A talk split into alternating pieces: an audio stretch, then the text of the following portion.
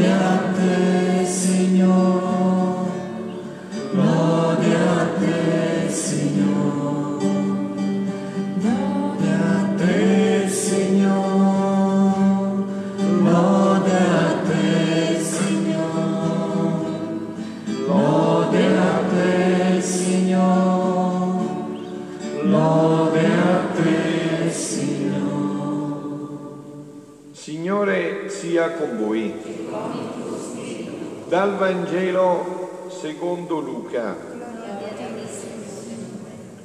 In quel tempo Gesù prese con sé Pietro, Giovanni e Giacomo e salì sul monte a pregare. Mentre pregava, il suo volto cambiò d'aspetto e la sua veste divenne candida e sfolgorante. Ed ecco due uomini conversavano con lui. Erano Mosè ed Elia, apparsi nella gloria, e parlavano del suo esodo, che stava per compiersi a Gerusalemme Pietro e i suoi compagni erano oppressi dal sonno, ma quando si svegliarono videro la sua gloria i due uomini che stavano con lui. Mentre questi si separavano da lui, Pietro disse a Gesù, Maestro, è bello per noi stare qui, essere qui. Facciamo tre capanne, una per te, una per Mosè e una per Elia. Egli non sapeva quello che diceva. Mentre parlava così venne una nube e li coprì con la sua ombra. All'entrare nella nube ebbero paura e dalla nube uscì una voce che diceva, questo è il figlio mio, l'eletto, ascoltatelo. Appena la voce cessò, restò Gesù solo e si tacquero e in quei giorni non riferirono a nessuno ciò che avevano visto. Parola del Signore la parola del Vangelo cancelli tutti i nostri peccati. Siano lodati Gesù e Maria. Carissimi, siamo alla seconda domenica di Quaresima. Domenica scorsa avete sentito che lo Spirito ha condotto Gesù nel deserto e adesso invece sentite che Gesù sul monte si trasfigura, diventa uno splendore così grande che abbaglia di gioia e di entusiasmo gli apostoli che ha portato Pietro, Giovanni e Giacomo. Stamattina Papa Francesco all'Angelus, parlando proprio di questo brano del Vangelo, ha detto, e innanzitutto questo ha detto secondo Papa Francesco, qui che la trasfigurazione ci mostra. Cioè che cosa ci mostra secondo Papa Francesco innanzitutto? Ci mostra la prospettiva della sofferenza cristiana. Gesù ha portato gli apostoli sul Tabor perché poi arriverà la croce e quindi vuole prepararli a questo evento dicendogli che la croce non sarà l'ultima parola, non sarà l'ultima parola la croce. E quindi è un passaggio, dice Gesù, dice Papa Francesco, essa, la sofferenza, non è un sadomasochismo, è un passaggio necessario ma transitorio. Tante volte lui ha detto, la sofferenza non è l'ultima parola di Dio, la morte, il dolore, il tumore, il cancro non è l'ultima parola di Dio. L'ultima è uno golfo sconfinato di gioia, si chiama risurrezione, per questo c'è la trasfigurazione. Però dobbiamo passare attraverso la croce. Dobbiamo avere l'idea chiara. Non c'è più il cristianesimo senza croce. Però il Papa ha detto, e questo proprio questo evento spiega il senso ci mostra la prospettiva della sofferenza cristiana, la prospettiva. Essa non è un sadomasochismo, è un passaggio necessario ma transitorio, afferma il Papa, perché più grande è la meta a cui siamo stati chiamati, infinitamente più grande. Luminoso è il nostro punto di arrivo, ha detto Papa Francesco, come luminoso è il volto di Gesù trasfigurato, che ha in sé salvezza, beatitudine, luce e amore senza limiti. Quindi, mostrando così la sua gloria, Gesù ci assicura che la croce, le prove, le difficoltà nelle quali ci dibattiamo hanno la loro soluzione e il loro superamento nella Pasqua. Perciò in questa Quaresima, dice Papa Francesco, saliamo anche noi sul monte con Gesù, ma in che modo? ci ha detto anche il modo, con la preghiera. Avete sentito che Gesù prese Pietro, Giacomo e Giovanni e salì sul monte a pregare e Luca nella preghiera si trasfigurò. Luca è un discepolo della Madonna, ha imparato da lei tutto questo. E la Madonna prima di tutto ci insegna una vita intima con Dio, la preghiera. Quindi dice con la preghiera saliamo sul monte, al monte con la preghiera, la preghiera silenziosa, ha detto Papa Francesco, la preghiera del cuore, la preghiera, sempre cercando il Signore. Rimaniamo qualche momento di raccoglimento ogni giorno, un pochettino fissiamo lo sguardo interiore sul volto e lasciamo che la sua luce ci pervada e si irradi nella nostra vita. Ma adesso andiamo oltre, eh, andiamo all'argomento mio preferito perché la trasfigurazione è principalmente questa. Sentite un po', ha detto Papa Francesco, la trasfigurazione dell'umano in divino, detto proprio così, eh? La trasfigurazione dell'umano in divino avviene infatti nel momento di unione intima tra Gesù e il Padre. La trasfigurazione dall'umano al divino. Questo è quello che Gesù ha insegnato per 80 anni, 81 anni a Luisa. La trasfigurazione dall'umano al divino. Il riportarci a quel progetto meraviglioso in cui Dio ci aveva creato e in cui deve rientrare tutta l'umanità dall'umano al divino. Questa è la bellezza di questa trasfigurazione. E adesso sentite un poco che cosa significa tutto questo, no? Dice in un brano Luisa, è del eh, aprile 9 1926, dice Luisa, dopo ciò Pensavo alla differenza che passa tra chi si fa dominare dalla volontà di Dio, dal divino, e chi si fa dominare dalla volontà umana, dall'umano. In questo mentre, mentre pensava questo, dice, ma che differenza c'è tra chi si fa dominare dalla volontà divina e chi si fa dominare dalla volontà umana? In questo mentre, innanzi alla mia mente, dice Luisa, vedevo una persona curva, la fronte toccava le ginocchia, la fronte toccava le ginocchia, coperta di un velo nero, involta in una nebbia fitta che gli impediva di vedere la luce.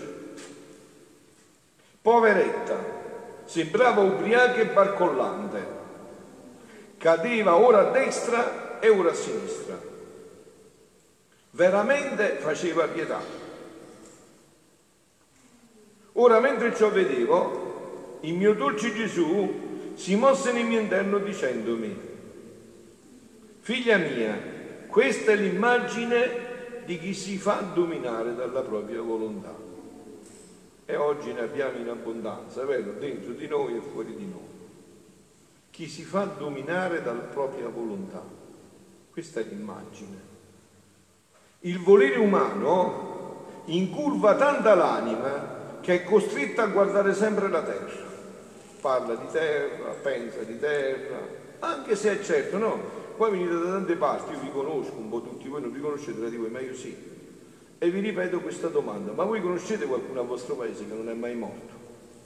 E ce n'ha mai, eppure, e dove sta? Con chi parli tu? Conosci qualcuno mai che non morirà? e siamo tutti avvinti dalla terra, tutti avvinchiati alla terra, più dell'edera. Pensiamo di terra, parliamo di terra, ci alimentiamo di terra, siamo tutti incurvati sulla terra. E vedete che questo ci fa malissimo, ci fa malissimo. Pensare al cielo ci fa vivere meglio anche sulla terra. Padre Pio, San Dio, no? che è l'autore anche di questa realtà, no? lo sapete voi, no? Padre Pio teneva sempre la capo di nuvole, stava sempre con gli angeli, con i santi, con la Madonna, però che ha combinato per la terra, ha fatto cose meravigliose. Quindi si fanno le cose belle per la terra, proprio quando si sta con la capo nelle nuvole, se veramente è un fatto concreto. Invece quando stiamo con la testa a terra non facciamo bene né che le cose della terra e né tanto meno quelle del cielo. Quindi dice dice Gesù, figlia mia, questa è l'immagine di chi fa, si fa dominare dalla propria volontà. Il volere umano incurva tanto l'anima che è costretta a guardare sempre la terra. Questa conosce e l'ama pur sapendo che la deve lasciare, pur sapendo che è tutto transitorio, pur toccando questo, ma niente, siamo avvinghiati da questa situazione, perché dopo del peccato originale non vediamo più e anche l'evidenza più evidente non la prendiamo più. Questa conoscenza e questo amore formano tante esalazioni, questo amore per la terra, e formano quella nebbia fitta e nera che tutta l'involge e le toglie la vista del, del cielo e la bella luce delle verità eterne.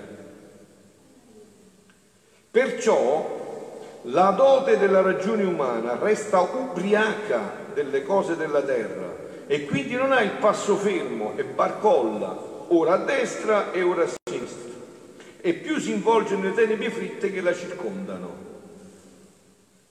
Perciò non c'è sventura più grande di un'anima che si fa dominare dalla sua volontà. Non c'è scrittura più grande di questa. La Quaresima è proprio questo, eh? è toglierci da questa sventura anche tutto ciò che la Chiesa ci dà come strumenti per venire fuori da questo, la preghiera, l'elemosina, eh, le opere di carità, la, il digiuno, la penitenza, serve per questo, perché finalmente la finiamo di essere schiavi della nostra volontà e quindi di Satana, perché Satana serve della nostra volontà per tenerci schiavi, perché finalmente diventiamo uomini liberi e felici come Dio ci voleva, come Dio ci aveva creato e come ci aveva pensato e come ci rivuole di nuovo. Non c'è sventura più grande di un'anima che si fa dominare dalla sua volontà. Invece, tutto il, al contrario, per chi si fa dominare dalla mia volontà? Essa, la mia volontà, fa crescere l'anima dritta, non incurvata, dritta, in modo che non può piegarsi verso la terra, ma guarda sempre il cielo. Guarda sempre il cielo, pensa sempre a, a qualcosa di soprannaturale. Pensa per esempio adesso che nonostante tutto questi disastri che avvengono nell'umanità, questa cattiveria, questo odio, pensa verrà il regno di Dio verrà il regno di Dio. Vedete, un uomo che guarda sempre il cielo, no? È Papa Francesco. E sapete come, eh, che cosa ha detto iniziando questa Quaresima, il giorno 6, il giorno delle ceneri a Roma, nella sua catechesi? Ha parlato proprio di questo, di venga il tuo regno. Sta commentando il Padre nostro, e ha parlato, è arrivato al secondo punto, dopo aver detto sia santificato il tuo nome, sia santificato il tuo nome, ha commentato venga il tuo regno e ha detto, dopo aver pregato perché il suo nome sia santificato, il credente esprime, esprime il desiderio che si affretti la venuta del suo regno. Ormai tutti sentono questo, tutti, ma non si può non sentire questo. Bisogna essere ciechi per non sentire che per uscire dai guai che abbiamo fatti non possiamo uscire se non viene Lui, il nostro Salvatore. Lui che è la via, la verità e la vita. E quindi il suo regno. Perché il Papa, adesso vi dico che cosa dice il Papa. Il desiderio che si affretti il suo regno, questo desiderio, dice, che si affretti il suo regno, è scorgato, per così dire, dal cuore stesso di Cristo, di Gesù, dal suo cuore, che iniziò la sua predicazione in Galilea proclamando il tempo è compiuto e il regno di Dio è vicino, convertitevi e credete al Vangelo. Questo regno deve venire sulla terra, noi lo attendiamo, ce l'ha chiesto Gesù, ce l'ha promesso Lui, è sicurissimo. Ce lo dice anche il dolce Cristo in terra, il Papa, che dobbiamo fare solo questo. Sentite come conclude, salto la catechesi del Papa, sentite come conclude questa bellissima catechesi. Venga il tuo regno, dice ancora. Seminiamo questa parola in mezzo ai nostri peccati e ai nostri fallimenti. Regaliamola alle persone sconfitte e piegate dalla vita a chi ha assaporato più odio che amore, a chi ha vissuto giorni inutili senza mai capire il perché. Doniamola a coloro che hanno lottato per la giustizia, a tutti i martiri della storia, a chi ha concluso di aver combattuto per niente e che in questo mondo domina sempre, sempre il male. Sentiremo allora la preghiera del Padre nostro rispondere, dice che ci risponde Gesù quando noi chiediamo questo, sentiremo rispondere, ripeterà per l'ennesima volta quella parola di speranza, le stesse che lo Spirito ha posto a sigillo di tutte le sacre scritture. E qual è? Sì, vengo presto, vengo presto, vengo presto, ma non posso venire perché non mi chiamate, non lo desiderate e non mi conoscete. Quindi non è che non, po- non posso venire, se no sarà peggio ancora di duemila anni fa. È venuto. E che, hanno, cosa hanno detto quando la Madonna è andata a bussare nell'albergo? Che aveva detto, ma dove va? Vattene in una stalla. Ma chi sei tu? Vattene ad abitare, a trovare una stalla e vedi se c'è una stalla che ti ospita. Mica hanno capito che quella donna era la mamma di Dio e che dentro portava Dio. Perché non conoscevano. Questo regno c'è già, ma se non lo conosciamo come facciamo ad andarci a vivere dentro? Se non lo conoscete, come si fa ad andarci a vivere dentro? E dice il Papa, eh, e la Chiesa risponde, vieni Signore Gesù, venga il tuo regno, dice il Papa, è come dire, vieni Signore Gesù, vieni Signore Gesù, venga il tuo regno finalmente, toglici da questo camminare incurvati, con la testa che ci batte sulle ginocchia, quei veli neri coperti in faccia che non vediamo più niente, toglici da tutto questo. Toglici da tutta questa situazione, toglici da tutto questo inganno, questo avvenga il tuo regno. E eh, continuiamo e concludiamo con questo passaggio finale. Questo gli ha portato a vedere Gesù, che l'uomo deve diventare Dio. Dio ha fatto l'uomo perché fosse Dio come lui. I padri della Chiesa l'hanno detto in lungo e largo. Anche l'altro giorno c'era una lettura sul breviario che diceva proprio questo. Dio perciò ha fatto l'uomo. Mica ha fatto l'uomo per vederlo che gli cadono i capelli, che diventano bianchi, che ha bisogno degli occhiali, che gli cadono i tempi, che ha la malattia, che ha la depressione. Questo l'abbiamo fatto noi insieme al diavolo, col peccato. E Dio riporterà l'umanità in questo. Questa è la Quaresima, è il passaggio necessario. No? Vedi, se tu hai sbagliato strada e continuando quella strada vai a finire in un burrone e ti ammazzi, hai una sola soluzione. Devi convertire devi fare la inversione a U, devi girare la macchina e ritornare da dove sei venuto. Dio non ci aveva fatto così, noi abbiamo sbagliato strada, adesso dobbiamo passare attraverso la strada della penitenza per ritornare in questa gioia piena. Ecco cos'è la trasfigurazione. Ha detto grandi cose il Papa, anche stamattina. Non è un sadomasochismo, e dirci guardate che vertente un oceano sconfinato di gioia e questo già viene anticipato qua, sulla terra con questo regno della divinità. Perciò Gesù ci ha eh, comandato di pregare così, venga il tuo regno, sia fatta la tua volontà come in cielo così in terra. E il Papa ci ha detto che noi possiamo affrettare tutto questo. E la Madonna è qua per affrettare tutto questo, perché lei conosce solo questo regno, ha vissuto solo in questo regno, conosce solo questa vita, non brama altro che questa vita, non desidera altro che per i suoi figli che tornino in questa vita. Quindi andiamo avanti e concludiamo. Quindi ho detto questo, questo guardare sempre il cielo alle anime che forma le, le tante esalazioni di luce che tutta la involgono e questa nube di luce è tanto fitta che eclissando tutte le cose della terra le fa tutte scomparire e per contraccambio le fanno comparire tutto ciò che è il cielo, sicché si può dire che conosci il cielo e tutto ciò che al cielo appartiene. La mia volontà rende il passo fermo, quindi non c'è pericolo che l'anima possa barcollare minimamente. È la bella dote della ragione sana e tanto illuminata dalla luce che l'involge che passa da una verità all'altra. Perciò questa luce le scopre arcani divini, cose ineffabili, gioie celesti.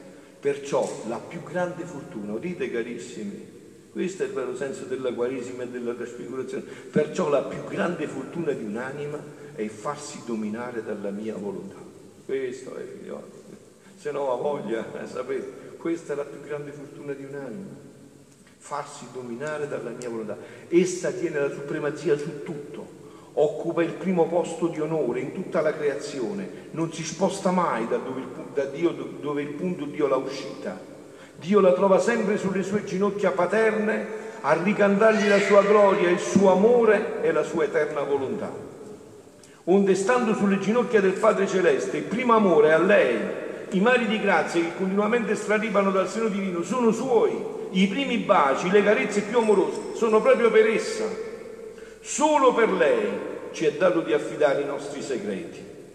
E concludo, eh, leggendo le ultime due righe di questa meraviglia. Questo è il senso della trasfigurazione, se no, questo è il senso, questo ci rianima nel cammino della Quaresima. Ci fa capire che se è vero ed è necessario che dobbiamo passare attraverso le prove e le croci della vita, ma ci attende un oceano sconfinato di gioia, non andiamo nel nulla. La sofferenza, la prova, la croce non sarà l'ultima parola. Ma questo vi ha detto viene anticipato già sulla terra con questa vita nella divina volontà. Questo è quello che Gesù insegna a Luisa. E noi formiamo la sua vita, la sua gioia e felicità.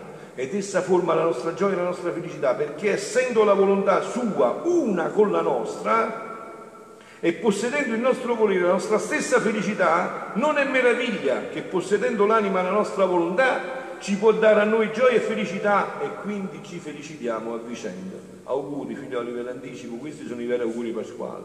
Questo è il vero augurio che ci dobbiamo dare a Pasqua, eh?